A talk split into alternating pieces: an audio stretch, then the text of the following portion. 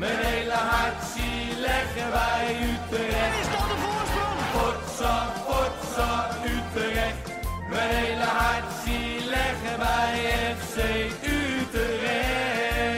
Jongen, jongens, ze moesten eens weten. Alsnog een dubbele 1-2.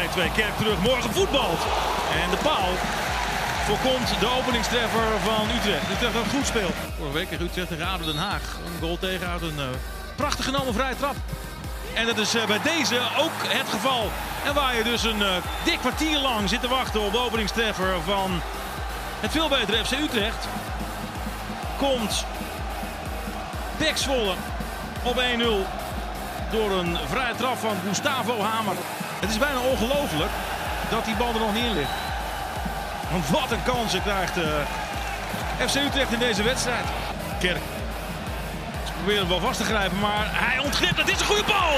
En dit is Van der Streek die het afmaakt. En daar is de bezetting voor het doel zoals hij moet zijn. Gustafsson, mooi. Abbas, weggestuurd. Abbas. Maus gepasseerd. Bal gaat op de stip. Het is een strafschop. Het is een dramatisch begin voor Pek Zwolle. Vanaf 11 meter. Er zijn er al een paar gemist deze speelronde. Maar deze niet. Daar is het van de streek. En Jansen. Staat 3-1. Dat wat Utrecht de eerste 45 minuten met al die kansen maar niet voor elkaar kreeg. Dat was om te maken. Dat lukte ze in de eerste 4,5 minuut van de tweede helft. Maar liefst twee keer. En daarna was er nog de goal van Willem Jansen. En dat zorgde er dus voor dat uh, Utrecht nu 6 uit 2 heeft. Samen met AZ bovenaan staat in de Eredivisie. FC Utrecht is ook na de tweede speelronde in de Eredivisie nog zonder puntverlies. De ploeg van trainer John van der Brom kwam net als vorige week tegen ADO vroeg op achterstand. Maar door twee snelle goals in de tweede helft en de vijftigste carrièregoal van Willem Jansen voetbalden de Domstedelingen zich uiteindelijk naar een comfortabele 3-1 zege op PEC Zwolle. Deze wedstrijd en uh, alle andere zaken die uh, spelen rondom de FC, die bespreek ik vandaag met de clubwatcher van het AD, Tim Redijk. Tim, goeie, goeie morgen eigenlijk, hè? Ja, goedemorgen. Ja, er staat goedemiddag op mijn scherm, maar het is gewoon... Het is uh, echt een hele goede morgen. Ja, het is een goede morgen. Het is woensdagochtend. we zitten in de Galgenwaard. Uh, ja. Waar we zondag uh, ook zaten. Jij voor je werk, uh, ik als, als toeschouwer. Ja, verschil moet zijn. Ja, zeker. Tim, jij had het op Twitter na de wedstrijd over het beste Utrecht dat jij tot nu toe hebt gezien. Kan nee, je dat uitleggen? De beste Girano Kerk die ik tot nu toe heb gezien. Oké, okay. Heb ik ja. Nou, Utrecht, los van het feit wat er stond, vond ik Utrecht wel heel leuk om naar te kijken. Ik had het toen over Girano Kerk, omdat ik, ik ben hier in, wat is het? 2018, begin 2018, uh, als opvolger van Art Schouten gekomen. Was alles nog een beetje nieuw, omdat ik ook niet elke wedstrijd van Utrecht 90 minuten uh, had bekeken in mijn vrije tijd. Toen ik het nog niet uh, voor mijn werk moest doen. Ja.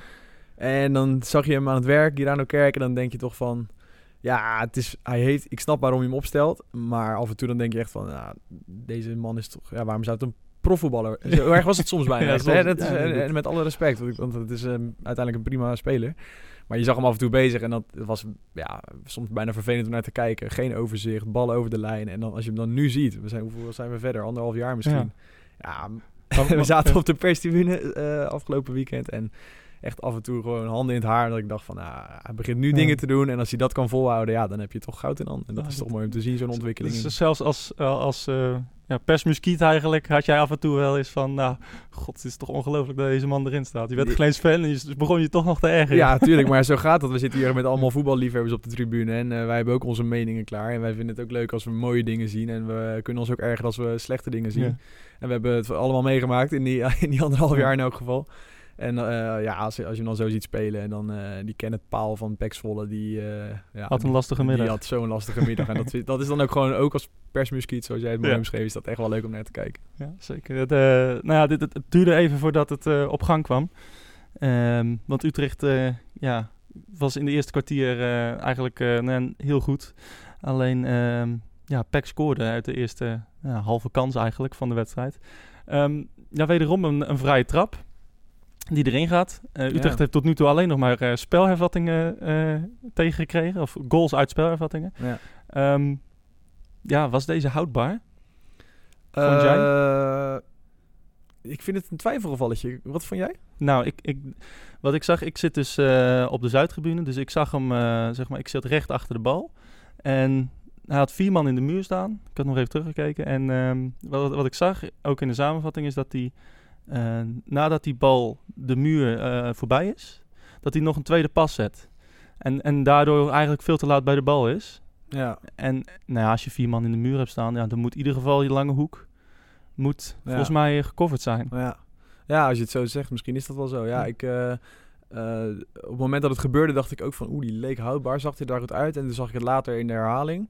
En, en toen dacht ik, ja, hij is ook wel weer heel goed ingeschoten. Hij is strak. Dus ja. ik, maar ik vind Ja. het nog, het is zeg maar geen bal waarop je eh, paas zou moeten afrekenen, vind Nee. ik. Daar Nee, is, dat, is het dan ook weer niet. Dat doen we nu misschien ook wel iets te snel. Hè? Hij Ja, is tuurlijk, wordt voor leeuwen gegooid. Ja, nee, daarom. En eh, volgens mij laat hij in principe een prima indruk achter. Ik vond hem in Den Haag eh, sterk keeper. Ja. Ehm, en je ziet aan alles dat het echt een talentvolle keeper is. Ik vind, hij heeft een goede reflex. Het is ook wel een beetje, er staat wel iemand. Eh, en hij is natuurlijk pas 21. En ja, het is natuurlijk wel zo. Er zijn nu twee, twee vrije trappen eh, in twee wedstrijden ingegaan. Terwijl ik me onder Jensen niet kon herinneren dat dat eh, heel vaak gebeurde aan de andere kant. Ja. Ja, dat is natuurlijk ook gewoon uh, scorebordjournalistiek. En Ja. dat, daar moet je, moet je ook niet willen. En hij is eh, 21. En eh, geef hem in elk geval uitgebreid de kans. Ehm, ja, we zullen wel zien hoe dat verder loopt. Ja, op een gegeven moment, eh, die, die helft, ja, die gaat door. En ehm, Utrecht krijgt kans na kans na kans Nou. na kans. Ja, jij zat je net, je zegt net van, nou, als Kerk slecht doet, dan zat ik me ook te ergeren. Maar zat jij nu, nu ook te ergeren dat die 1-1 niet valt? Nou ja, kijk, je hebt wel eens wedstrijden dat je deed. Dat had ik ook tegen Zrinski in die, eh, Ja. bij die 1-1. Dan eh, ga je bijna als eh, vanuit je voetbalhart, om het even heel, eh, eh, heel romantisch te omschrijven. Ja. Dan gun je het ook gewoon een ploeg die zoveel beter is en zoveel meer creëert, dat hij een keer valt. En dat had ik hier ook wel een beetje. Dat ik denk, die 0-1, dat, dan kan je nog denken, nou voor de wedstrijd misschien niet eens slecht. Nee. Als, als je er objectief naar kijkt, neutraal naar kijkt. Dat is eh, voor jou een andere supporters misschien, misschien veel moeilijker, maar voor mij is dat wat makkelijker. Ehm, alleen ja, er waren zoveel kansen dat je op een gegeven moment wel denkt, nou ja, dat, eh, dat verdien je, eh, dan verdien je ook die 1-1 wel. Ja. Eh, en dan na rust, dan zie je dat het ineens wel loopt. En dan, ja, Ja, eh, ik bedoel, in principe moet het gewoon 5-6-1 worden. Net zoals tegen Zrinski thuis eigenlijk. eigenlijk wel inderdaad. Eh, John van der Brom had het na afloop erover ook. Ehm, die zei van, nou ja, dat is wel dan leuk dat je iets bespreekt in de rust. En dat het dan eh, 1-1, eh, d- precies wat je bespreekt, daar komt die goal ook uit. Hè? Gewoon Kerk die weer eh, paal voorbij, voorbij gaat en, eh, en, en, en hem goed teruglegt dit keer. Ja, het is Abbas, hè, volgens mij daar, dat, is, dat is nieuw dat we Marinus Dijkhuizen, die is natuurlijk in zijn rol nu veel meer met videoanalyse bezig. Ja. Die heeft in de rust video's laten zien van de loopacties die ze deed, dat, want daar ging het dus vaak fout. Hè. Kerk kwam vaak paal voorbij, maar dan werden niet de goede loopacties gemaakt, waardoor er niet de ruimte ontstond om een kans te creëren. Nou, nu zie je dat Abbas naar de eerste paal gaat, waardoor Van de Streek vrijkomt. En eh, nou ja, zoals Van de Brom het uitlegde, was het eh, helemaal op het konto van eh, de analyse in de rust. Ik weet niet Ja. of, dat zo is, maar goed, de loopactie was goed en het afmaken en de voorzet ook. Dus, Dat ja. die eerste voorzet die eigenlijk ook aankwam bij een Utrecht-speler. En, Ja. Want je zag vooral bij, bij Kluiben en bij Kerk in de eerste helft... Dat, die, dat er vaak niemand Ja, stond. Ook in, nee, vooral in de, nee. in de eerste minuut al eigenlijk. kwam, Ja. die ballen, kwam die ballen niet aan. Nou, hoewel Nick Venema natuurlijk ook na 40 seconden 1-0 kan maken. Ja. Eigenlijk uit een soortgelijke actie plus voorzet. Dus Zeker, ja. Het, ehm, uiteindelijk valt hij dus 1-1. eh, goede goal van, eh, van de streek. Ehm, penalty, een minuut later.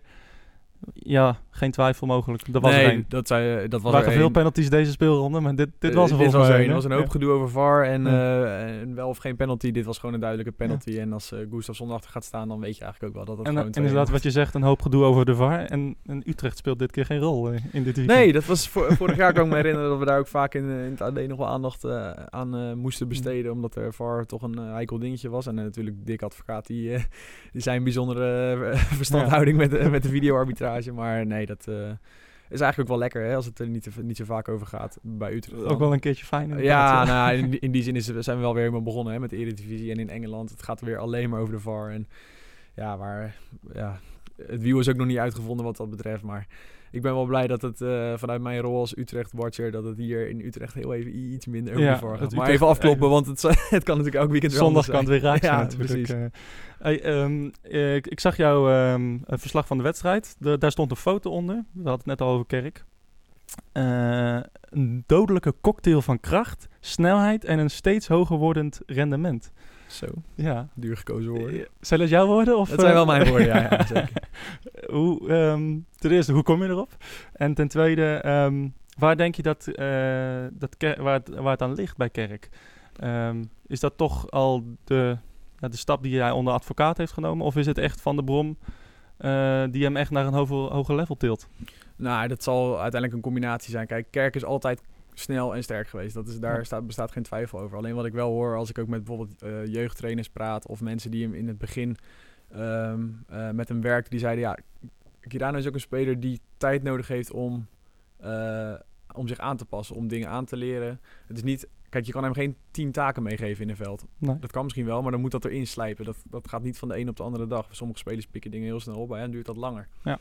En ik denk dat dat zijn ontwikkeling daar ook wel inherent aan is. Dat het allemaal misschien net even wat langer duurt voordat het uiteindelijk op zijn plek valt. Maar je ziet wel, advocaat zei vorig seizoen al, van we gaan hem gewoon op rechts buiten zetten. Daar moet hij zijn man voorbij spelen en een voorzet geven. Ja. is heel veel Zo moeilijker. simpel het is het. Zo simpel Ja. is het. En achterin niet te veel, geen gekke dingen doen. Oh, na de middenlijn eh, mag hij in die zin doen wat hij wil. Eh, dan krijgt hij gewoon daar de vrijheid in aan de, aan de zijkant. Ja, En je zag vorig seizoen dat hij daar ook... Hè, dat, dat lag hem duidelijk beter dan in dat twee-spitsen systeem... waar hij heel veel moeite had met loopacties. En dat was natuurlijk heel erg tactisch uitgedacht... wat onder ten al gewoon een beetje was ingezet. En daar had hij meer moeite mee. En nu zie je dat het eigenlijk eenvoudiger voor hem is.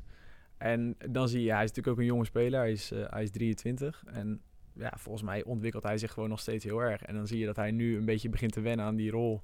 Zoals die misschien ooit ook wel begonnen is. Gewoon aan de zijkant, mannetje voorbij, voorgeven. En daar wordt hij steeds beter in. En ja, volgens mij, dit is wel de.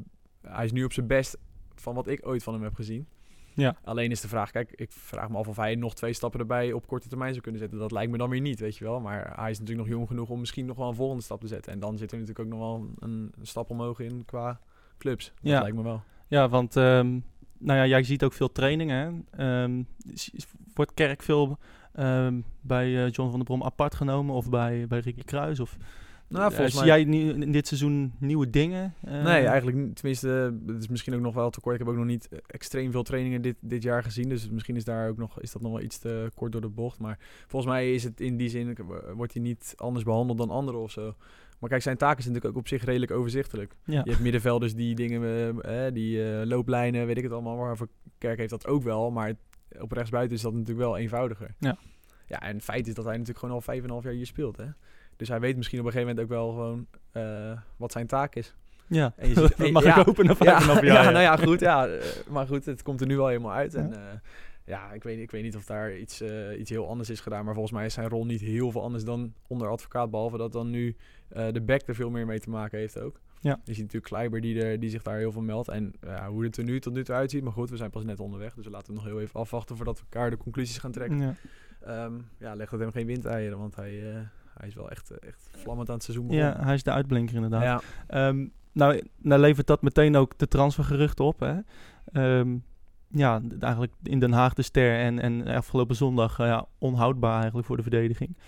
Is dit voor Utrecht misschien wel het ultieme moment om de absolute hoofdprijs voor Kerk eh, te vragen? ja. En misschien ook wat te krijgen? Nou ja, misschien wel. Ik zou het eigenlijk helemaal niet gek vinden als je hem verkoopt.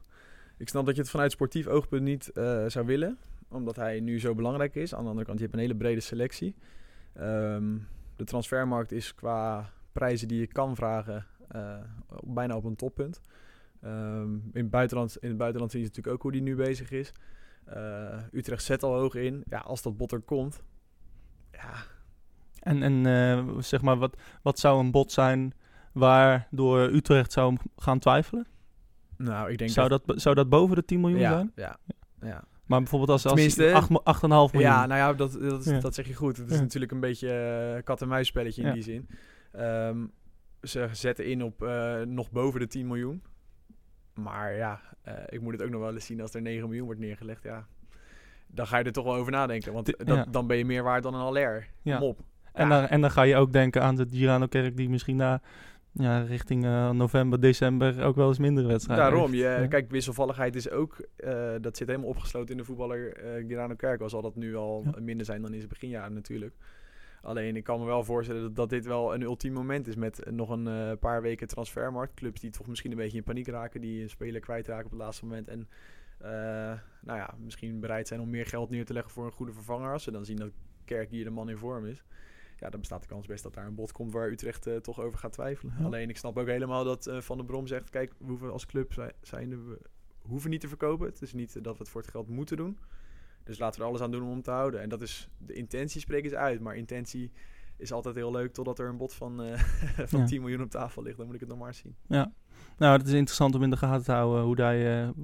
kijk, als hij tegen Feyenoord weer zo'n wedstrijd speelt... Ja. Ja, dan, dan gaan clubs natuurlijk echt wel, eh, echt wel kijken. En dat is ook een mooie Dus- test voor hem. Hè? Daar Ja. staat hij tegen Haps, wat toch een soort gerespecteerde linksback is. Dat is toch even anders dan eh, Aaron Meijers en eh Kenneth Paul. ja. En in de Kuip, daar, daar komt ook wel een andere dy- dynamiek bij kijken. Dat vind ik eigenlijk ook wel sowieso voor dit Utrecht hoor. Want het ziet er natuurlijk twee wedstrijden heel leuk uit. En ik denk dat in de Kuip wel echt een serieuze test wordt. Ja, nee, dat, dat, dat denken we denk ik allemaal. Uiteindelijk wordt het nog, eh, nog 3-1 in die wedstrijd. maar de wedstrijd was eigenlijk na 2-1 al ja, redelijk afgelopen. Ehm 50ste carrièregoal van, eh, van Willem Jansen. Nog even om bij stil te staan. Dat is ook wel bijzonder. Ja. Hè? De, de, de enige speler die in, eh, in 13 seizoenen, die 13 secon- seizoenen achter elkaar een doelpunt maakt. Ja, Willem is toch wel op een bepaalde manier een fenomeen, vind ik. Ja. Ik weet niet zo goed wat dat nou is met hem. Hij, Op een eh, bepaalde manier mag je volgens mij wel weglaten. Ja, nou ja, ja, klopt. Maar goed, aan de andere kant, we, hebben, eh, vorig jaar hebben we ook een periode gehad dat Bergström gehaald werd. En dat, we, eh, dat Jans eh, aan het begin een klein beetje, ja, toch wel een twijfelachtige indruk maakte. En dat er eh, hier en daar wel werd geroepen, moeten we niet met Bergström en Letcher doorselecteren. En nu is het eigenlijk, ja, wat er ook gebeurt, eh, Jansen staat er toch wel. Hè? Ja. Volgens mij is bij jullie, eh, bij supporters ook nooit de vraag, moet Willem opgesteld worden? Nee, het, hij is natuurlijk de onbetwiste captain ook. En ehm, ja, Jansen staat er eigenlijk altijd in. Dat, ook wat je zag vorig seizoen, volgens mij, voor sommige wedstrijden, is als Jansen er niet in staat, dan is eigenlijk eh, de hele organisatie eh, van Utrecht weg. Ja. Ehm, en ehm, ja, dus, dus hij, kan- hij, hij mag niet ontbreken in het team. Ehm, Nee. we, we hebben nog wat, wat vragen, bijvoorbeeld van eh, Zuilen 030, ehm, over zijn partner van zondag, Justin Hoogma. Gehuurd van, van Hoffenheim en die maakte zondag zijn, zijn basisdebuut. Bij Fox gaf Van der Brom voor de wedstrijd aan dat hij vanaf het begin al een linksboot en rechtsboot in de verdediging wilde, vanwege het spel. Ehm, ja, hoe deed hij het volgens jou? Volgens mij, eh, ja, hele solide indruk. Nog niet, eh, nog geen onuitwisbare indruk. Maar ja, wat was het ook voor een wedstrijd? Ik eh, sprak hem na de wedstrijd ook nog eventjes. En ik zei van ja, is het nou lekker om zo te debuteren? Je speelt een wedstrijd waarin je eigenlijk 90 minuten op de helft van de tegenstander speelt. Je kan er wel rustig inkomen. En die, ja. ja, hij scheepte dat een beetje af met dingen als ja, zolang als je als tegen of als jij als ploeg eh, 90 minuten op hun helft speelt, dan heb je volgens mij gewoon überhaupt, dan is het sowieso lekker. Ja, En dat is natuurlijk ook wel zo. Maar volgens mij, je ziet wel, hij heeft een inspeelpaas die eh, Bergström eh, niet heeft. Ehm, ja, ik vind hem toch wel... Hij is 21, hè. Dat is, eh, hij, het is een grote, sterke jongen. Goed, ehm, goed overzicht. Ja, ik vind het echt een prima verdediger. Ja. Ik snap wel dat je... eh, ik snap wel... Ik snap Van der Brom in deze wel. Ja. Eh, We hadden, eh, in, in een WhatsApp-groep zitten wij dan en dan zetten we nou van ja, waarom is Bergström eigenlijk ge- nou, ges, geslachtofferd, hè, tussen haakjes. Ehm, het lijkt erop dat, dat Hoogma nu naast Jansen gaat spelen. Ja. Ehm, ja, geef eens antwoord op die vraag. Waarom is hij geslachtofferd volgens jou? Ja, nou dat is toch... eh, kijk, Van der Brom noemde hem eh, misschien wel de ontbrekende schakel. Waarmee die natuurlijk gewoon duidelijk is dat, eh dat Jans Hoogma het centrum gaat worden dit seizoen. Ehm, ja, dat is natuurlijk in die zin wel lullig voor, voor. Want hij, het is niet, ik vind niet dat je op basis van wat hij dit seizoen heeft laten zien... dat dat de reden is om hem te slachtofferen. Alleen kijk, Van der Brom wil meer. En Hoogma is natuurlijk qua voetballend wel een stuk beter dan Bergström. Ik denk dat iedereen dat zal eh, onder, onderschrijven. Ja. Alleen, eh, je kan je ook afvragen... Kijk, Hoogma is gehuurd. Eh, die gaat in principe terug. Eh, Ja, is daar een eh, optie tot koop toe? Of? Nee, nee, dus geen die gaat optie. sowieso, Dus die eh, gaat sowieso ja. terug, tenzij je er misschien... Nou ja, je weet het niet, maar in Ja, principe, in principe, ja. in principe onhaalbaar.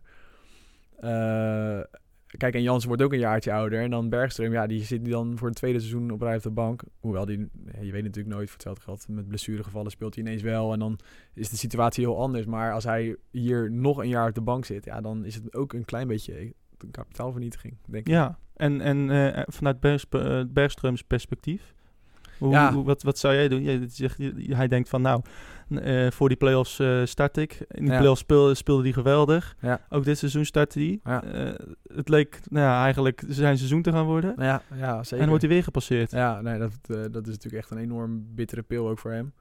Ehm, ik weet ook, want hij, toen hij hier gepresenteerd werd, dat, ge- dat was met best wel veel bombardie. Hè. Dat was wel van, er komt nu wel echt iemand binnen en hij kon Ja. naar eh, 100, eh, 100 andere clubs en hij kon veel meer verdienen, maar hij koos voor het sportieve plaatje. En het idee was dat hij dan zeg maar twee jaar FC Utrecht en dan in de Premier League. Dat is wat hij toen uitsprak. Ja. En nou, in voetbal weet je natuurlijk nooit hoe dat loopt, maar als, dit zijn situatie had geweest, had hij natuurlijk in principe nooit voor Utrecht gekozen. Nee. En dat is natuurlijk wel, wel voor hem ook een heel pijnlijke consequentie. Hij is 26 jaar, weet je wel. Als je nog een jaar op de bank zit, ja, dat is wel echt nou, bijna catastrofaal voor je carrière, denk Ja. ik. Denk jij dat hij misschien... ehm, kijk, hij is nu de, de, de, de vaste, vaste wisselspeler na Jansen en Hoogma. Ehm, maar ja, speelt er iets rond hem? En denk je dat hij misschien al ja, deze transferperiode al, al weggaat? Voor zover ik weet, niet. Speelt, het is natuurlijk ook wel eens net gebeurd, hè. Dus wie weet, eh, dat kan natuurlijk best nog wel op gang komen. Ik kan me wel voorstellen dat hij zijn opties wel gaat overwegen. Ja, Want eh, hij is een hele ambitieuze jongen. Hè? Een van de meest ambitieuze spelers die ik hier ooit heb gesproken. Tenminste, in hoe die praat. Sommigen zijn wel ambitieus, maar spreken dat minder uit. Ja. Maar hij is iemand die vooral heel erg wil benadrukken hoe hard hij werkt. En hoe graag hij wil. En ehm, hoe hard hij traint. En ja, ik kan me gewoon in zijn situatie helemaal voorstellen dat hij vorig jaar al dacht van... eh, dit is echt een ramp. Alleen, nou ja, goed. Ik ben er pas net. Geef het nog een kans. En als het dan weer... Als het dan weer op de- eh, zo'n situatie dreigt uit te lopen, dan kan ik me voorstellen dat hij wel serieuze opties gaat overwegen. Want ja, god, iemand met zulke ambities, ook om in het Zweedse elftal te komen, die kan toch niet op zijn 26e voor het tweede jaar op de bank bij FC Utrecht zitten. nee, dat lijkt me niet. En Utrecht, als, als hij nieuw wordt verkocht, kan er nog wel wat opleveren, denk ik. Dat kan wel een Ja. miljoentje of twee, drie. Ik, ja, poeh, vind, ik, vind ik ook lastig. Ligt ook een beetje aan uit welk land de interesse komt. Hè. Dat, Ja. eh, welk land eh, met financiële middelen, maar hij zou best wat op kunnen leveren, dat denk ik Ja. ook wel. Nou, interessant hoe dat zich ook weer eh, gaat ehm, eh, ontwikkelen. Ehm, ja, linksbuitenpositie, daar wordt ook veel over gevraagd. Ehm, hoe zal die uiteindelijk worden ingevuld? We zagen zondag Venema. Ja, dat was eigenlijk een beetje een, ja, uit nood geboren, volgens mij. Ja, je, je schudt nee. Nou ja, nou niet nee, maar kijk, Venema is wel ook een serieuze optie voor die positie. Want hij, kijk, vorig jaar hebben we natuurlijk veel over gehad. En dat dit jaar dat er echt wel iets, eh, dat hij veel zou moeten gaan spelen. Dat, daar lijkt het ook niet echt op, zeker als straks alle spitsen eh, fit zijn. Maar eh, Van der Brom kiest ook voor zijn snelheid. Dat is iets wat hij ook heel belangrijk vindt, zeker in thuiswedstrijden. Hij wilde echt eh Peck verrassen met, met Abbas en Venema. Die elkaar natuurlijk constant afwisselen en die snelheid hebben. Daarmee wil hij dat dominante voetbal in de eigen galgenwaard wel, ja, wil hij wel spelen. Ja, maar eh, wat, wat wij dan denken als fans, ehm, ja, hij is geen linksbuiten. Nee, Hij, hij, hij, hij, hij heeft niet echt een passeerbeweging. Ehm, hij is wel snel, maar ja, hij, hij, ja daar is hij, dat is gewoon, hij is gewoon geen linksbuiten. Hij is gewoon een spits. Ja. En, en, en daar, daarvan hebben we er in principe nu eh, iets te veel. ja. Ehm, ja, wie zie jij die, die, die rol voor de komende maanden invullen? Is dat misschien eh Cheney? Die zat op de bank hè, eh, afgelopen zondag. Ehm, of, of Patrick Joosten? Of ik misschien wel Abbas? misschien wel Patrick Joost. Ja?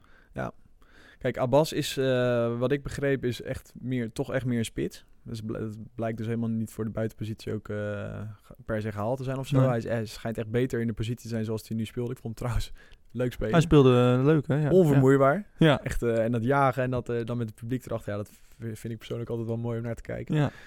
Ehm, al vraag ik me ook wel weer af als straks spitsen fit zijn of hij dan aan de bak komt. Maar goed, dat, dat is een vraag voor later. Ik denk dat die buitenpositie, ik denk dat Patrick Joost daar zomaar een hele serieuze kans voor maakt. Want hij maakte toen indruk in die invalbeurt tegen Srinski, als ik het goed heb. Ja. Toen viel hij in voor Czerny en toen bracht hij wel iets wat Czerny niet kon brengen op dat moment. Ja. En daarna kreeg hij natuurlijk last van, eh, ja, wat was het? Hij had in elk geval een blessure. ja, een blessure liep hij op in de training. Ja, mij, op de training Ja. inderdaad. En ehm, ik, ik, had wel, ik kreeg wel een beetje het idee dat Joost eh, een serieuze optie had geweest voor de basis. eh, voor de basiself op dat moment. Nou ja, toen viel hij natuurlijk uit. En ja, ik weet niet, hij viel, Joost viel natuurlijk ook in en niet Czerny afgelopen, afgelopen weekend tegen PEC. En ja, Joost is toch, dat zag je ook vorig jaar bij VVV, ook toen ze tegen Utrecht speelden. Echt een speler met, eh, met veel dreiging, eh, naar binnen toe vooral. Hè? Ja. Echt, een, echt een goede voetballer. Dus ehm, ik sluit ook niet uit dat eh, Joost op dit moment boven Czerny staat. Maar goed, dat vind ik nog wel vroeg om dat meteen te concluderen. Maar ik, eh, ja, ik, misschien als ik er geld op zou moeten zetten, zou ik Ja. wel zeggen, Joost zou het wel eens kunnen Het worden. is op zich best wel raar dat, dat, eh, eh, dat Chaney er niet in stond. Wat als Venema echt geen linksbuiten is. Ja. Ehm ja, hij stond er niet in. Kan dat eh, gelinkt worden aan dat incident vorige week met ADO? Volgens mij niet per se hoor. Nee. Ik denk dat dat wel uitgesproken is. En natuurlijk, Kijk, Van der Brom zal het meenemen in zijn overwegingen. Eh, kijk, als Tjerni een wereldwedstrijd speelt en hij doet zoiets, dan wordt hij erop aangesproken. Maar dan Ja. staat hij de volgende week gewoon er weer in. Het- kijk, hij wordt afgerekend op het feit dat hij gewoon nog niet in staat is om een rechtsback kapot te spelen. Om constant dreigend te zijn. En je ziet echt wel, in momenten zie je terug wat hij kan.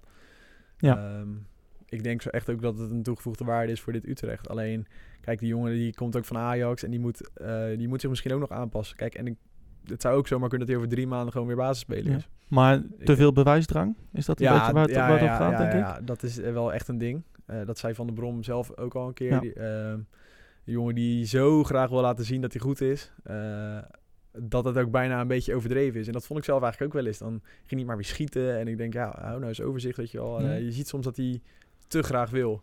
En misschien moet hij daar ook gewoon een beetje een balans in vinden. Maar eh, die, gaat, die gaat er echt nog wel komen. Ja. Ook natuurlijk lang gebaseerd geweest. Ja, is dat, is dat ook lastig om eh, ja, meteen... natuurlijk. eh, dan moet je ook eh, wennen aan alles en met nieuwe spelers. En zeker als je natuurlijk al die jaren bij Ajax hebt gezeten. Ja, dan snap ik best dat het even wennen is om ook op dit niveau misschien. Je zou zeggen, dan zou hij zich kunnen onderscheiden. Maar ja, dat is misschien ook te makkelijk. En Ja. hij is 21 en ik zou zeggen, geef het lekker nog even de tijd. Nou ja, dat, de tijd heeft hij zeker. Ja, Volgens mij ja, heeft hij een langdurig contract. Ja, dus, ja, we hadden nog wat eh, andere vragen van ehm, eh, Utrecht 1970 bijvoorbeeld. We gaan alweer richting het einde van de transferwindow. Wat moet FC Utrecht volgens jullie doen met de volgende spelers? En dan komt er een heel le- rijtje spelers. En die ga ik even langs bij jou. Eh, we beginnen met, eh, met David Jensen. Poeh. eh, nou, wat ik begreep was de meest recente ontwikkeling dat hij eh, gewoon voor zijn kans wil eh, gaan. Als in dat hij eh, de handdoek niet zomaar in de ring gooit. Eh, Past ook typisch bij iemand als David ja, zeker. Strijder. Ja, en dan zag je hem wel afgelopen weekend eh, voor de Galgenwaard staan met, die, eh, met zijn hand op zijn Ja, voor de Bunningside, ja, ja. Of sorry, voor Ja. de Bunningside, ja, natuurlijk. Ehm, ja, daar, ja, ik trok er geen conclusies uit of Nee. zo, maar het zag er ook wel weer een beetje uit. Zag er als- niet uit als een afscheid, volgens nee, mij. ja, of, ja, of juist wel, weet je wel. Dat kan natuurlijk ook. Het is een beetje hoe het opvat. Maar ik heb het idee, volgens mij ga- ehm, is hij niet iemand die zomaar ermee ophoudt. En ik denk dat hij, dat hij gewoon blijft. En als, als hij de intentie uitspreekt om te blijven en voor zijn kans te gaan, dan eh, zou ik zeggen, dan heb je helemaal geen probleem, toch? En dan heb je een goede heb je een prima reserve. Ja. Ehm, nog een keeper, eh Tijmen Nijhuis. ja. Ja, Tijmen Nijhuis. Ja, die, ja, god, ja. Lastig. ja. Verhuren misschien? Ja, dat zou toch ook niet gek zijn? Nee. Onderkant, hij is gewoon keeper van Jong Oranje. Die zou je toch wel ergens moeten kunnen Ja. slijten. Vind ik best wel een keeper die, eh, die best wel talent heeft. Ja. Ehm, samen met Paas natuurlijk keepers van Jong Oranje. Ja, ik zou eh, het helemaal niet gek vinden om die, eh, om die te verhuren. Heb je dan nog een eh, keeper voor Jong? Ja, dan krijg je dat natuurlijk. Ja. Hè. Dan, dan zou die de keizer moeten doorschuiven. Ja. Maar dan kom je daaronder weer, dan, dan, stapelt het probleem zich op. Ja. En dat is natuurlijk wel zo. Dat is ook wel weer het voordeel van Utrecht met dat je een belofte team hebt in de keukenkampioen-divisie. Ja. Alleen ja, kijk, nou juist, die, die heeft daar ook al behoorlijk wat wedstrijden gespeeld. Het is een beetje hetzelfde verhaal als met Venema. Stel dat Venema niet aan de bak zou komen, dan kan hij inderdaad heel het jaar misschien bij Jong eh, spelen. Alleen ja, dan, dan denk ik, ja, daar heeft hij al zoveel goals gemaakt. En daar weet hij hij weet hoe die wedstrijden zijn. ja. Je zou hem ook eens een keer een niveautje hoger getest willen zien. En dat gevoel heb ik ook altijd bij Nijhuis. Maar goed, ja. ik kan me ook voorstellen dat je uit praktische overweging ervoor kiest van ja, hij eh, kan een heel jaar gewoon eh, keukenkampioen divisie. Hij krijgt genoeg te doen. Dat is altijd zeker bij Jong Utrecht. Bij wel, ja. Dus ja. ontwikkelen kan hij zich altijd. Alleen ja, ja vind ik Het lastig. zijn wel vaak, ja, hij heeft zich wel bewezen al bij Jong Utrecht. Misschien ook een keer voor een, bij een club waar, waar ook publiek zit bijvoorbeeld. En Ja, waar er ook nog andere belangen ja, meespelen. ja, dat, ja, ik denk dat het voor zijn ontwikkeling helemaal niet slecht zou zijn. Nee. Ehm, de volgende, Rico Strieder. Die komt nu, lijkt nu een beetje op een, eh, ook op het tweede plan te komen. Ja, ja, ja, god. Hij viel wel in eh, afgelopen zondag, nog vijf minuten. Ja, ja, Ja, ja. precies. Daar Zeg schiet je genoeg? natuurlijk ook niet zoveel mee op. Nee. Nee. Nee, en als je straks Joris van Overheem erbij heeft, die eh, was vorig jaar controleur en ja, misschien wel de beste speler van FC Utrecht. Ja. Ja. die zal in principe ook richten op een van die posities. Dan, eh, ik gok dat van Overheem Strieder wel voorbij is. En dan, eh, als je dan als, eh, als je de derde optie bent, ja, dan, dan zou ik een eh, verkoop van Strieder best wel logisch vinden. Dan moet je maar eens je opties overwegen misschien. Ja. ja. Ehm, Urbi Emanuelson, wat denken we daarvan? Ja, ik vind Urbi altijd heel lastig eh, te peilen. Ik heb altijd het gevoel dat hij het wel prima vindt of zo. Ja, dat, Weet dat je, gevoel hebben wij volgens mij ook. Dat hij, eh, hij heeft gewoon een club en hij woont lekker in Nederland. En eh, hij kan lekker voetballen, trainen Ja, ja. in elk geval. En als een keer dat, iemand geblesseerd raakt of zo, dan kan hij hij een altijd- keer mee. Ja. En hij heeft natuurlijk echt wel zijn toegevoegde waarde. De advocaat zei vorig ook altijd van hij is wel de speler die dingen als eerste ziet. Alleen als je hem dan bij Zrinski zag invallen, dan denk je wel van ja, het straalt er ook allemaal niet van af dat het moet. Dat hij er keihard voor wil gaan, weet je wel. En dat is altijd wel wat bij mij een beetje beklijft. En elk jaar is toch uiteindelijk weer hetzelfde. Hij zal nooit onomstreden de eerste keus zijn. Ja, ik heb toch een beetje het gevoel dat hij zich wel schikt in zijn positie of zo. Ja. Maar goed, wie weet. Hè, als er een keer nog een kans komt om nog ergens gewoon bij een club te komen waar je echt gegarandeerd, nou niet gegarandeerd, maar waar de kans echt reëel is dat je een basisspeler bent. Of misschien wil hij nog wel een keer cashen. Want ik bedoel, met zo'n naam kom je ook echt wel in. Ja, eh, Maar hij gaat zich niet bijvoorbeeld meer laten verhuren of zo. Nou, lijkt me toch Dat niet. 32 jaar. Is hij denk je de tweede linksback? Nee, volgens mij eh, beschouwt hij zelf helemaal niet. eh, beschouwt hij zichzelf ook helemaal niet als een optie voor de linksback-positie. Dus nee, ik zou zeggen dat dat gewoon eh, ja, van, de Maro is dan. Ja, Ja. dat lijkt me wel, hè. Ehm je hebt er nog twee. Eh, Simon Makinok komt nu... Lijkt nu terug te komen van de Ja. blessure. Dat is natuurlijk altijd gewaagd om te zeggen bij Makinok. Ehm, zie jij hem, zie jij in hem een, een, een potentieel breekijzer? Waar we hem eigenlijk twee jaar geleden volgens mij al voor hadden gehaald. Ja. ja, ik heb toch het gevoel, kijk, of Utrecht moet echt van hem af willen, of hij blijft. Ik denk dat dat een beetje de situatie is. Als Utrecht echt denkt van, eh, hier hebben we niks meer aan en we hebben spitsen genoeg. Kijk, dan zal hij wel, als ze echt naar de uitgang gaan eh, dirigeren, dan, dan zal hij wel weggaan. Maar hij zelf ja, lijkt nu eindelijk fit. En hij zou met zijn lengte, kan hij natuurlijk echt wel een rol spelen. Ik bedoel, Ja. ik zou het wel weten als je toch 2 in achter staat. Ja. En je moet gaat pompen of verzuipen, dan is het toch een heerlijke spits om Ja, te brengen. Ik zag hem ook laatst op de training en dan, hij is zo balvast. Er staat er een verdediger in zijn rug die ook al een behoorlijke fysiek heeft. Maar ja, hij is, het is natuurlijk wel echt een, blok beton dat er staat. En Ja, kijk, eh, hij heeft in die zin nog zo weinig laten zien vanwege al die blessures. Dat je altijd maar moet afvragen, heeft hij het niveau? Denk ik eerlijk gezegd niet dat hij het niveau is wat FC Utrecht nu nastreeft. Maar dat betekent niet dat het lekker is om op op de bank te hebben nu. nee, maar je zag bijvoorbeeld wel ook eh, vorig jaar bij AZ zag je eh Björn Johnson, hè? Ja, Eh, dat, dat Van Brom daar vaak mee starten. Ja. Ehm, eh, nou heeft Utrecht meer spitsen of meer middelen, denk ik, dan eh, met Dalmau en Babek. ja. dan, dan bij AZ vorig jaar. Ehm, maar toch, een type, type Kramer zoals vorig jaar bij Utrecht. Al is dat er Ja. totaal niet uitgekomen. Maar voor het laatste kwartier inderdaad. ja. Eigenlijk wel iemand die je in de selectie nodig hebt. Ja, nou ja, kijk, je hebt, wat heb je aan spitsen op de bank zitten? Er zijn er heel veel die eh, blessuregevoelig zijn. Babek durf ik ook niet te zeggen dat hij eh, Dat de, hij de de rest van het seizoen op de bank Nee. of, eh, of in de basis staat. Kijk, als je alleen maar aanvallers als Joosten en Boussaïd op de bank hebt zitten... dan kan je nooit een keer dat plan B of plan C of plan Ja. D voetbal spelen. Ehm, waarom zou je hem niet gewoon bijhouden, zodat je meer opties hebt? Kijk, ze kunnen ook gewoon op een gegeven moment, als hij fit genoeg blijkt... kan je gewoon een soort van extra tactiek voor in de slotfase gaan verzinnen. Weet Ja. je wel? Stel, je staat 2 en achter hier in de eigen galgenwaard... en je denkt, oké, we, we moeten die 2-2 maken. Ja, breng je dan Boussaïd in of breng je Makinok in? Ja, ik zou het volgens mij wel weten. Ja. Want als jij, als jij twee buitenspelers hebt die een voorzet kunnen geven... dan is het toch wel heel erg lekker dat er iemand van 2 meter 1 in de Ja, punt staat. Die doen hem, eh, ja. ja. dus kijk, ik vraag het Jij ziet nog wel een rol voor hem weggelegd. Ja, ik denk het wel. Ik weet alleen niet, eh, niet precies hoe FC Utrecht erin staat... omdat het er eigenlijk nooit over gaat, omdat hij nooit fit is. En, eh, dat het vooral eerst terug... of dat het vooral gaat om terugkomen. En dat is natuurlijk al heel lang een ding bij hem. Maar ja, god... eh, eh, als, hij, ja, eh, als hij weer fit is, dan zal hij niks liever willen dan eerst maar gewoon eens hier erbij blijven, trainen. Ja. en proberen een rol af te dwingen. En wat die rol dan zal zijn, ja, dat zal in mijn ogen eh, geen basisspeler zijn. Maar ja, Nee. dat betekent niet dat hij geen rol kan hebben in dit seizoen. Pinch hitter. Pinch hitter, een ouderwetse stormram. Stormram, ja. Je had het er net al even over, de laatste speler, ehm eh, Otman Boussaïd. ja, Ehm, ja, gaat, gaat hij meer richting jong nu? Of, Ja. eh, Dus ook, vind ik ook nog wel lastig, omdat hij natuurlijk ook net terugkomt. En ja, ja vorig jaar natuurlijk linksbuiten veel gespeeld. Daar heb je nu twee concurrenten, nou eigenlijk zelfs drie als je Venema meerekent. Ja. ja, dan vraag ik me af of hij daar is eigenlijk wel serieus aanspraak op maakt. Maar goed, wie weet. Hij heeft vorig jaar, volgens mij, eh, toen hij zijn Eredivisie debuut, debuut maakte, dat was tegen... PSV? Was het hier... Ja, dat moet ik eigenlijk wel weten, hè, mijn rol. Ja. nou ja, dat- nee, zijn eerste basisplaats bedoelde ik eigenlijk. Ja. Ik dacht VVV, maar Ja, nou dat zou kunnen, Dan mag Ja. je erop afgerekend worden. Maar ehm, toen stond hij weer op middenveld. Toen was het natuurlijk een ander systeem, maar toen stond hij als rechtshalf. Nou zie ik dat ook niet zo snel gebeuren. Maar het is natuurlijk wel een speler die op meerdere manieren inzetbaar is. En kijk, eh, hij is nog jong, eh, heeft een langdurig contract.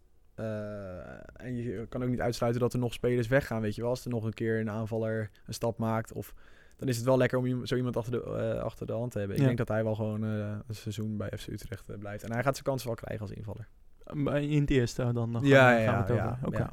Dus jij ziet niet voor hem een, een rol als, eh, ehm, ja, als potentieel uitblinker bij, bij Jong. Ja, maar vorig jaar heeft hij daar natuurlijk ook niet veel gespeeld. Nee. Hij zat echt al tegen het eerste aan. En eigenlijk deed hij al mee. Veel. Volgens mij gaat dat niet per se veranderen. Ja. Nee. Maar ook, ook weer is het natuurlijk wel afhankelijk van hoe je selectie er in september uitziet. En daarom is dit altijd nog een beetje gevaarlijk. Want ja, stel dat er ineens spelers een stap gaan maken. Stel dat er ineens iemand eh, daadwerkelijk met eh 12 miljoen op de, deur, eh, op de stoep staat voor Kerk. Ja. Ja. Dan kan het nog wel eens heel lekker zijn dat je Boussaïd hebt. Ja, nee, dat... Inderdaad, ik toch... Ja, als linksbuiten, ik weet niet of, het, of hij al klaar is voor de Eredivisie. Eh Nee, en ik- omdat we inderdaad al veel, veel opties daarvoor hebben. Ik, ik, zou, ik zou eigenlijk wel een optie aan... Of voor hem zou het goed zijn als hij gewoon eh, veel zou spelen. En ik denk dat dat Ja. wel in, in, in Jong kan. Ehm, Ja. Bovendien denk ik dat met het aantrekken van René Haken... Jong Utrecht ook wel meer ambitie heeft dan de afgelopen jaren. Ja, nou goed, het aantrekken van Haken, dat, eh, dat straalt in elk geval uit dat je die ambitie hebt. Dat Ja. is best wel een gerenommeerde trainer. Ehm, volgens mij ook een goede trainer. Ehm, ja, die zullen wel eh, een stap vooruit willen zetten. Alleen, kijk, eh, wat, wat Pronk altijd zei bij Jong. Alles wat we doen is uiteindelijk in teken eh, van één. En dat zal nu ook zo zijn. Kijk, als, als Van der Brom toch denkt Boussaïd nodig te hebben, in elk geval op de bank, ja, dan gaat dat gewoon voor. Zo Ja. simpel is het. Dat, is gewoon, dat zijn gewoon de wetten van eh FC Utrecht 1 en Jong FC Utrecht. En dat, dat gaat voor Boussaïd natuurlijk ook gelden. En dat is echt wel een speler die ook lekker is om op de bank te hebben met zijn creativiteit. Alleen ik vind zelf ook dat hij nog... Vorig jaar vond ik hem toch ook wel vaak toch te licht of zo nog, weet je wel. Dat ik dacht van, er moet wel iets meer bij. Ja, Ik heb toch wel het gevoel dat het allemaal nog te lichtvoetig is. Alleen de- speels. eh, ja, nog een beetje speels. Alleen, eh, maar bijvoorbeeld tegen PSV in, in die rol dat hij, met, dat hij Dumfries eigenlijk moest volgen, dat deed hij dan wel weer goed. Ja. Dus het is wel een speler die natuurlijk wel... eh, hij kan wel heel taakgericht kan- spelen. ja, zeker. Ja. Hij kan heel taakgericht spelen en heeft daarbij ook nog een bepaalde creativiteit. Dus ja, die- gaat zijn minuut ook nog wel maken dit seizoen. Ja. Ehm, hebben nog een laatste vraag gekregen ehm, eh, via Twitter, MRS 141971. Bespreek de invloed van John van der Brom op de positieve vibe die we hebben gekregen. Zo. Het is natuurlijk ook eh opportunisme troef. Na Ja, nou was ja, het eh, ja, dramatisch en nu is het geweldig. Ja, nee, ja, dat is de voetbalwereld. En Ja. dat, hij is zelf de eerste om daar altijd over te beginnen. Van eh ene moment sta je met één been in de groepsfase van de Europa League. Ander moment dan eh, moet je oppassen dat je de play-offs niet haalt. En zo is het ook wel. Maar kijk, hoe je het ook bent of verkeerd, je kan niet eh, ontkennen dat Van der Brom eh, gewoon een enorme bijdrage heeft aan die hele vibe. Het zit hem in alles, denk ik. Het zit hem in dingen als die eerste training, waarin dan een supporter mee kan doen. Ja. Het zit hem in dingen als dat een collega van mij afgelopen maandag voor een of andere AD Zomer Challenge eh, een paar minuutjes meegetraind heeft, een paar pingels op Nijhuis mocht nemen. Het zit hem allemaal in een bepaalde transparantie, veel open trainingen, veel zien. Je kan hem veel zien. Ja. Hij is aanspreekbaar. Hij is uitzicht positief, maar durft ook wel beslissingen te nemen. Hè, dat je hebben ook, we gezien. eh, dat hebben we gezien. Ja. Schuwt ook de confrontatie niet. Dat hebben we ook gezien met een, met een Czerny. Ehm, dus daarom, hij oogt wel heel, ja, ik weet niet, wel zelfverzekerd of zo. Nee, relaxed. Relaxed. Ja. Er zit een bepaalde relaxedheid in. Eh, en dat, Terwijl we eigenlijk hem ehm, niet echt kennen als relaxed.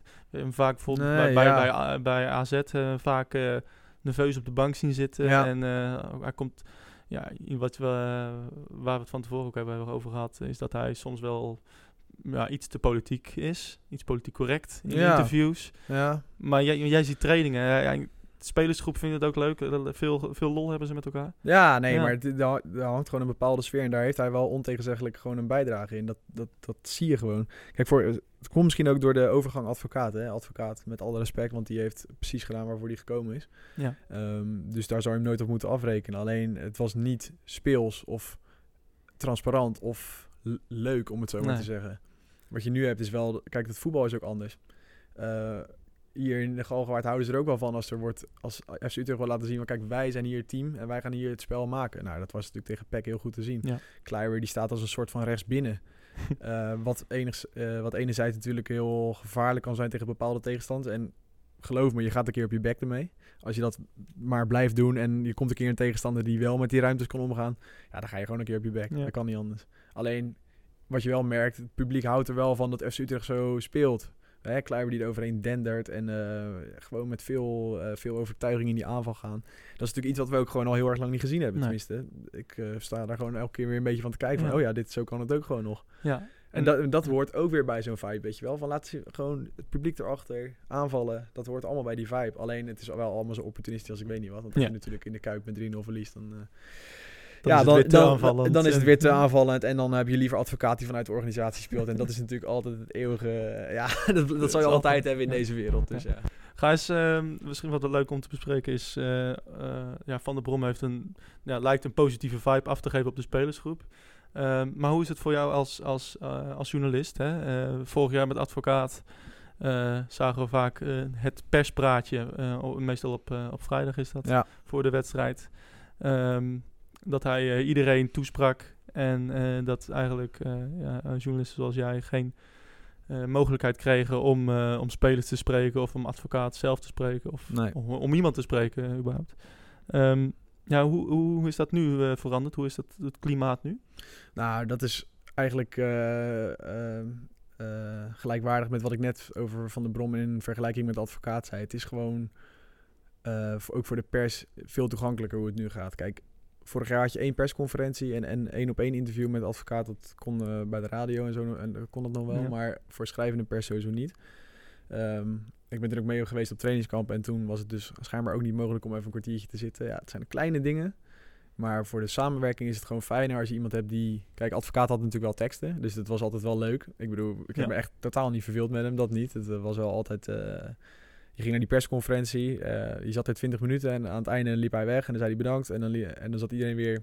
Ja, het was toch ook wel weer grappig of zo. Het is ook wel weer leuk. En hij, heeft, hij zei wel dingen.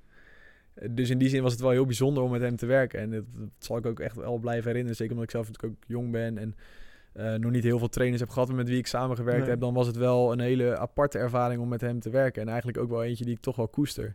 Alleen nu het weer is zoals ik gewend was. Dus hè, ehm, gewoon tijd om, te praten, om gewoon even Ja. goed te praten met de trainer. Om ehm, spelers aan te vragen die je wil spreken. Dat was ook iets. Vorig jaar kreeg je er drie aangeboden. En dan nou, kies er maar één uit om mee te praten. Nou, nu is het gewoon van wie wil je spreken. Het zijn ook kleine dingen eh, in de aanpak die net even wat vrijer zijn. Ehm, nou, wat ik net vertelde over die eh, verslaggever van het AD die dan even mee mag voetballen. Ja, dat was vorig Ja. jaar toch ook wel eigenlijk ondenkbaar geweest. Dus het voelt allemaal wat leuker om te werken. Anderzijds kan je het natuurlijk ook interpreteren als eh, een manier om de pers ook een beetje eh, hè, gezellig te houden. De vriend. Te vriend Ja. te houden. Ja, zo kan je het ook interpreteren. Maar ja, laat ik het er maar vooral ophouden dat ik het fijn vind dat het kan. En dat je gewoon je eigen mogelijkheden hebt. En dat je niet afhankelijk bent van de grillen van een trainer. Ja. Eh, wat ik zo hoor, de advocaat was uitdagender. maar Ja. mis- misschien, ook, misschien ook wel leuk.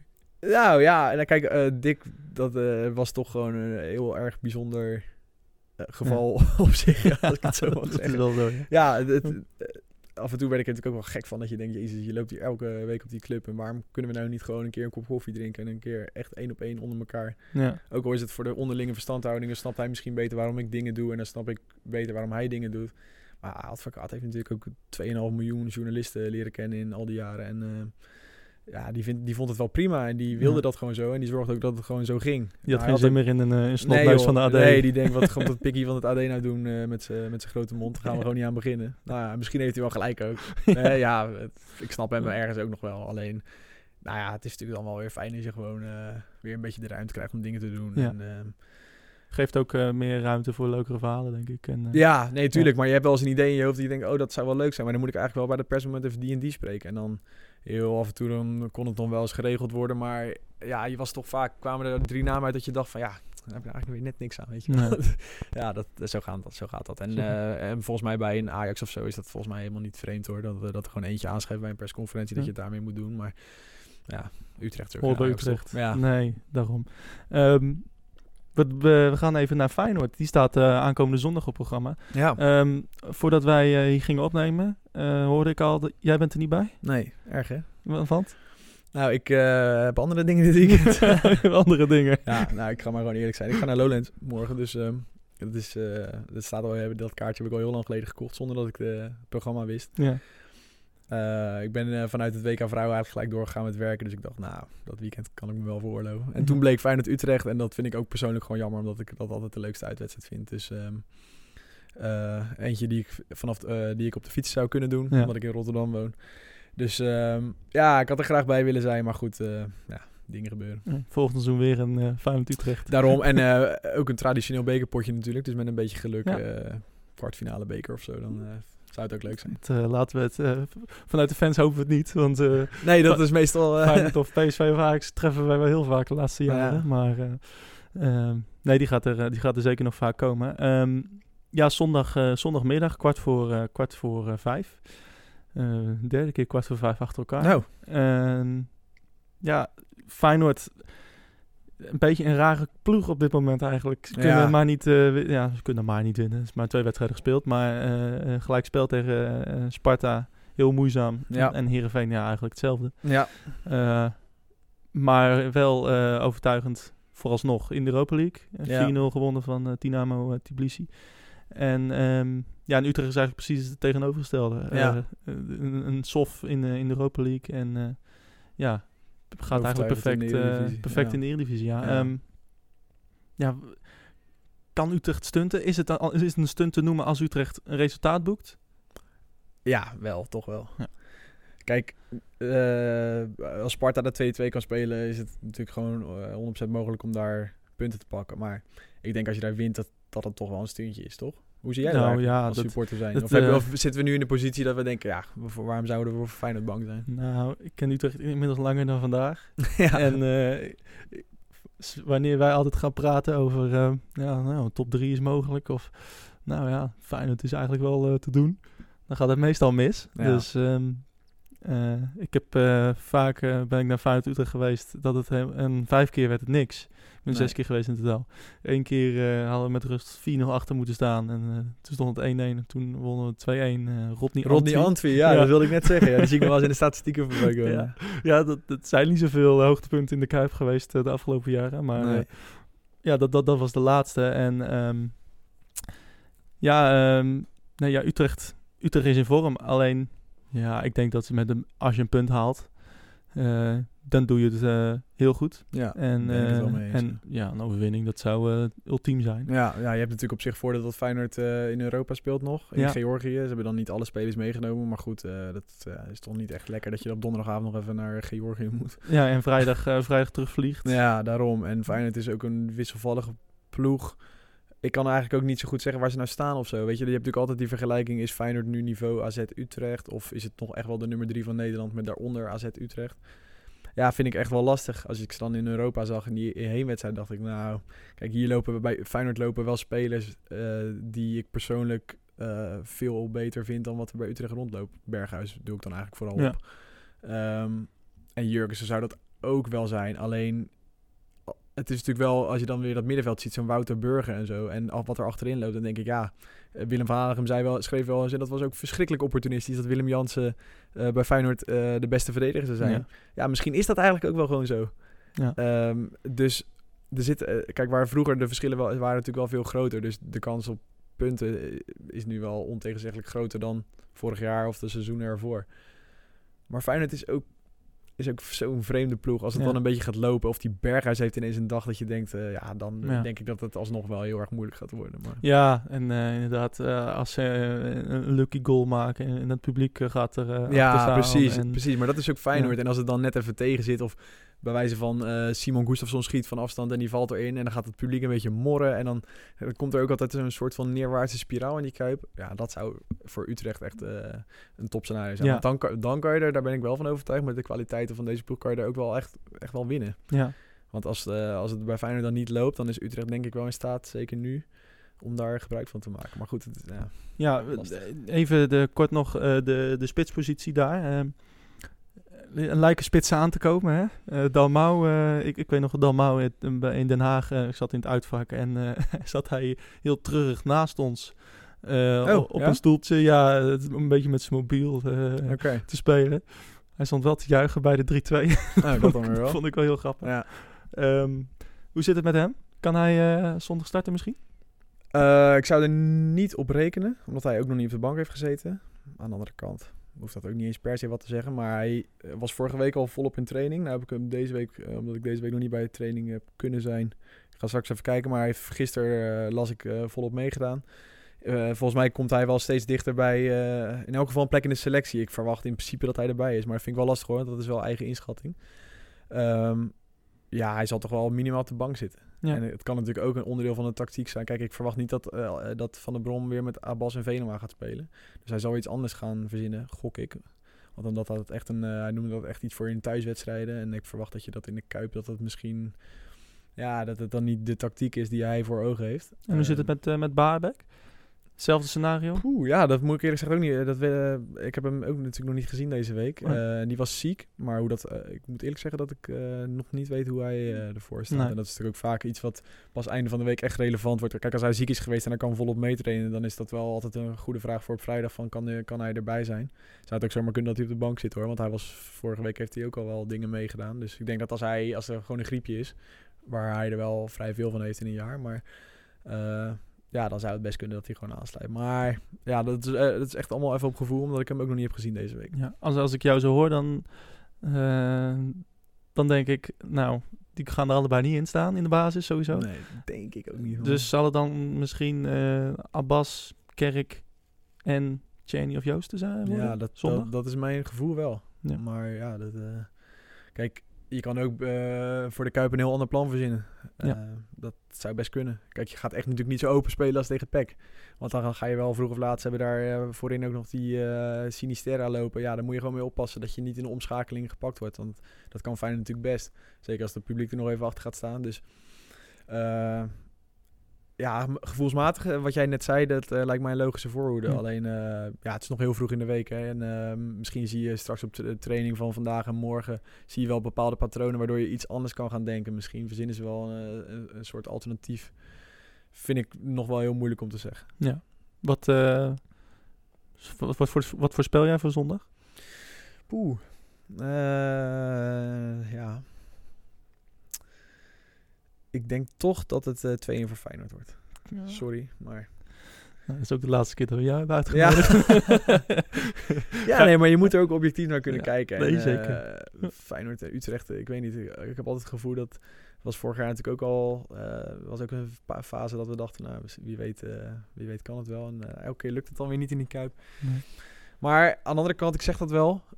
Maar ik hou wel heel veel ruimte open dat het, eh, dat het toch echt anders wordt. Want eh, Ja. wat ik ook net zei, valt die ene goal wel, valt die ene goal niet, dan, eh, dan kan het echt een beetje kantelen daar, weet je wel. Het, het is toch een beetje reactie publiek ook. En ja, wat denk jij zelf eigenlijk? Ja, ik...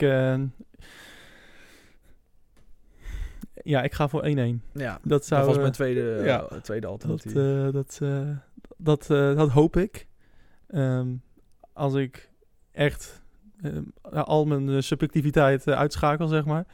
Ja, dan kan ik toch niet anders eh, eh, zeggen dat, dat, eh, dat Feyenoord gewoon gaat winnen. Ehm, ook omdat die eigenlijk wel moeten. ja. Ehm, ja, dat is wat speelde voor mij ook wel een beetje. Ja. Als die dan weer gelijk gaan spelen. Dan, dat geeft natuurlijk ook wel extra druk. Maar ehm, ja, eh, wat ik de laatste jaren bij Feyenoord Utrecht vaak heb gezien... is dat, ja, dat Utrecht het goede spel van de afgelopen eh, paar wedstrijden... dan gewoon niet vol kan houden. En gewoon Nee. en, eh, ja, bezwijkt onder de druk is misschien een beetje te groot, eh, te groot eh, woord. Maar toch uh, ja, het, het, het, het, niet aan kan daar. Nee, en, uh, nee. en, en toch uh, ja, gewoon eigenlijk bezwijkt onder de druk. Ja. En, en, en, en, en niet droog kan houden. En Nee.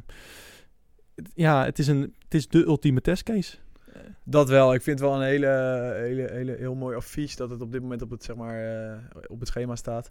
Ja. Ook omdat je nu die twee wedstrijden hebt gehad en dat er heel veel positiviteit is. Maar je denkt wel, ja, ik, ik denk dan altijd wel weer, het is wel ADO en PEC. En dat is zijn eh, best wel zeker ADO uit. Dat is echt wel lastig om daar te winnen. Alleen het zijn wel tegenstanders eh, waar Utrecht in principe van moet winnen. Ja. Zeker PEC thuis is echt eentje waar je toch redelijk blind een eentje invult op je toto-formulier. Toch? Ja. Ja, dat heb ik tenminste wel. Jij hebt het wel gedaan. Eh, ja, ik heb het niet gedaan, want ik kreeg er geen geld voor. Maar nee, maar eh, nee, het is gewoon leuk, omdat het Utrecht, het ziet er echt goed uit, weet je. Het is gewoon een leuk elftal en ze hebben echt opties te over. Wat we net ook al, hè, die vraag die, eh, die Ja. ingestuurd werd. Er zitten spelers op de bank dat je denkt, ja, jemig. de bank van Feyenoord is dunner. Dat Ja. is natuurlijk wel zo. Daar valt een Geert Truida in of zo. Terwijl je hier als rechtsback uitvalt, heb je nog Troepé. Die was twee jaar geleden speler van het jaar. Weet je, er zitten hier echt namen nog en er komt Van Overheem er nog aan. Eh Strieder was onder ten Hag onbetwist. Dat zijn allemaal, ja, dat is toch best wel apart. Weet je, de Ja. selectie is echt groot. En dat is wel een voordeel ten opzichte van Feyenoord. Nou vind ik dat ze daar dan weer individueel sommigen wat beter zijn. Ehm, maar Utrecht is misschien in zich heel wel verder. Ja, dat, dat, dat, zou, dat betekent wat mij betreft nog steeds niet dat Feyenoord niet hoger kan eindigen. Nee. Alleen, eh, ja, dat wordt natuurlijk wel interessant. Ja. Dus ja, ja.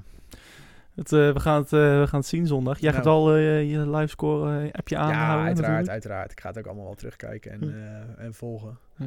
Alleen geen verslag van Wat mij. staat er werken. zondag om kwart voor vijf gepland op Lowlands? Zo. Ja, ik ben altijd heel erg onbevangen daarin. Ik ga altijd heen Ja. en dan zie ik het wel. Dus ik weet niet, maar ik weet ook niet of ik het... ik ga mijn livescore wel aanzetten, maar ik ga denk ik geen livestream opzoeken. Nee, Dat, dat, lijkt me ook niet. als je op Lowlands bent, dan wil je dan niet, niet voetbal gaan kijken. nee, nee joh, nee joh. Ik Nee. ben maandag weer terug en dan ga ik alles eens rustig teruglezen. En dan Ja. eh, meld ik me gewoon. En dan eh, gaan we in de loop van de week meld ik me weer. Hey eh, Tim, hartstikke bedankt dat je hier aan wil schrijven. Het is inmiddels vijf voor elf. Oh, dus echt? jij moet zo, naar de training, jij moet zo naar de training. Ja, Even snel nog, waar kunnen we jou volgen? Via het AD in de krant. Ja. ad.nl slash sport voor, eh, voor al het sportnieuws. En op Twitter via Tim Redijk. Komt er nog, laatste vraag, komt er nog een, een mooi verhaal komende week? Eh, nou ja, een interview met een speler of zo? Nou, nee, wel, ook omdat eh, natuurlijk dat, eh dat Lowlands plan tussendoor komt. Dus ik ben heel even zelf deze week wat minder actief. Maar er komt nog... Het wordt echt nog een interessante maand. Dat Ja. geloof ik echt. En weet je, dit Utrecht, er zitten veel verhalen in dit Utrecht, vind ik. Het Ja. is, in de- ik heb na die eerste wedstrijd tegen ADO had ik, waar je normaal wel eens denkt, jeetje, waar moet je nou een verhaal over maken? Dacht Ja. ik, nou, ik kan wel vijf verhalen maken, Ja. weet je wel. En dat gevoel, dat heb ik heel erg bij dit Utrecht. Het is vooralsnog leuk en attractief. En eh, dat is alleen maar positief. En daar zit altijd weer de valkuil bij, eh, valkuil bij Ja. dat het eh, ook zomaar weer kan draaien. En dan heb je ook weer andere leuke thema's. Dus joh, ik heb er hartstikke veel zin in. Ik, eh, die positieve vijf, ik ga, daar, ik ga daar eigenlijk wel lekker in mee. En ik vind eh, het is gewoon eh, een leuke tijd om Utrecht watcher te zijn. Het wordt echt nog wel een leuke maand. En ik gok ook gewoon een leuk seizoen. Dus misschien deze week geen leuke interviews, maar die gaan er echt nog wel komen hoor, in, de- in de loop van het seizoen. We houden die in de gaten, inderdaad. Kan ons volgen op Red White Pot. Eh, de, de rest van onze crew die kan je ook volgen. Het staat allemaal in de beschrijving. Ehm, ja, wij zijn er na Feyenoord weer eh, met een eh, nieuwe uitzending. En eh, hopelijk eh, staan we dan eh 9 uit 3. Zeven punten los dan hè, van Ja. Feyenoord. Nou, dan eh, heb je wel vroeg je slag geslagen. maar laten we nou maar niet te vroeg met dat soort dingen gaan. eh. Laten we inderdaad niet, eh, dat niet doen. Eh, tot volgende week. Mijn hele hart